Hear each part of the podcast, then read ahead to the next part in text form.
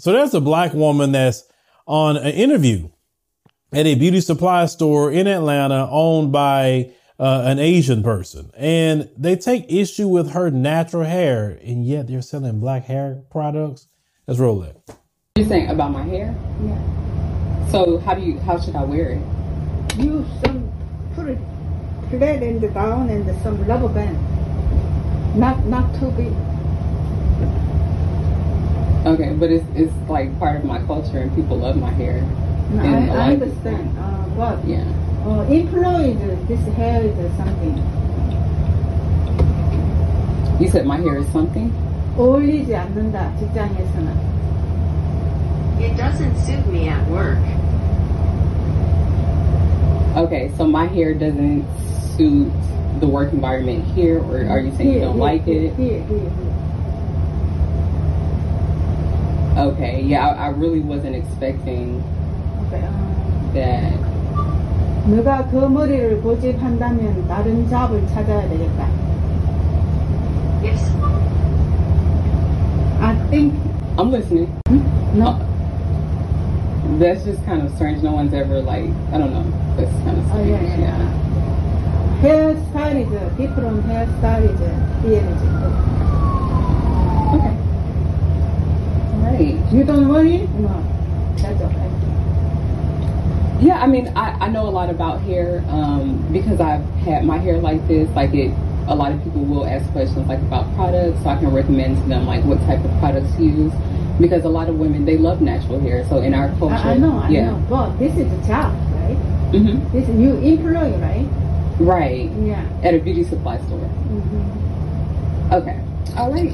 Well, thank you so much for meeting with me, and um, you have a wonderful day. Ah, you too. Okay.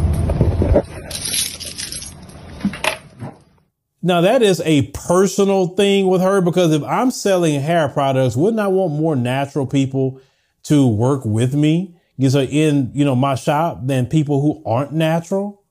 You, you see, you, you see this happen all the time, but see, it goes back to the sisters at the same time.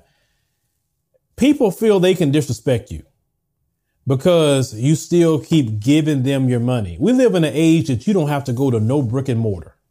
You can order all your products online. You can probably order 90% of it from Amazon for the most part. I know just about almost anything I, I want for the most part, minus some clothes, I, I, I, certain place I shop.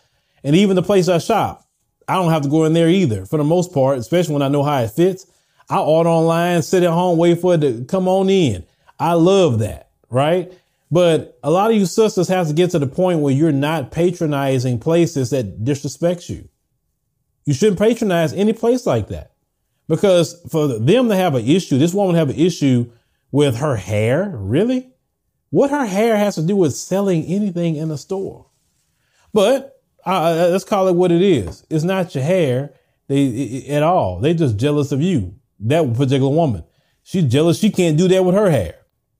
But the interesting part, people within, you know, her global community be copying black folk, copying the dances, copying the styles, copying everything. It's, it's very, very interesting. But I think no black woman or black person should patronize that particular beauty supply store in Atlanta. Atlanta has what, 52% black? And you, that's kind of silly to even pull a stunt like that. So since y'all know kind of where this is at and everything, just starve them out. Once black people understand the power of our dollar and starving people out for disrespecting us, then we will get some respect. We're not, we don't really get respect by marching the street. You get respect by using the power of your dollar. Say, I'm gonna spend my dollar here, but I'm not spending my dollar there. But one thing it takes is discipline. Discipline. And unfortunately, our people don't want to be disciplined at all. They'll still, some of them, even though they'll see this video, they'll still go right back to those people and buy something from them. That's why they feel they can disrespect us.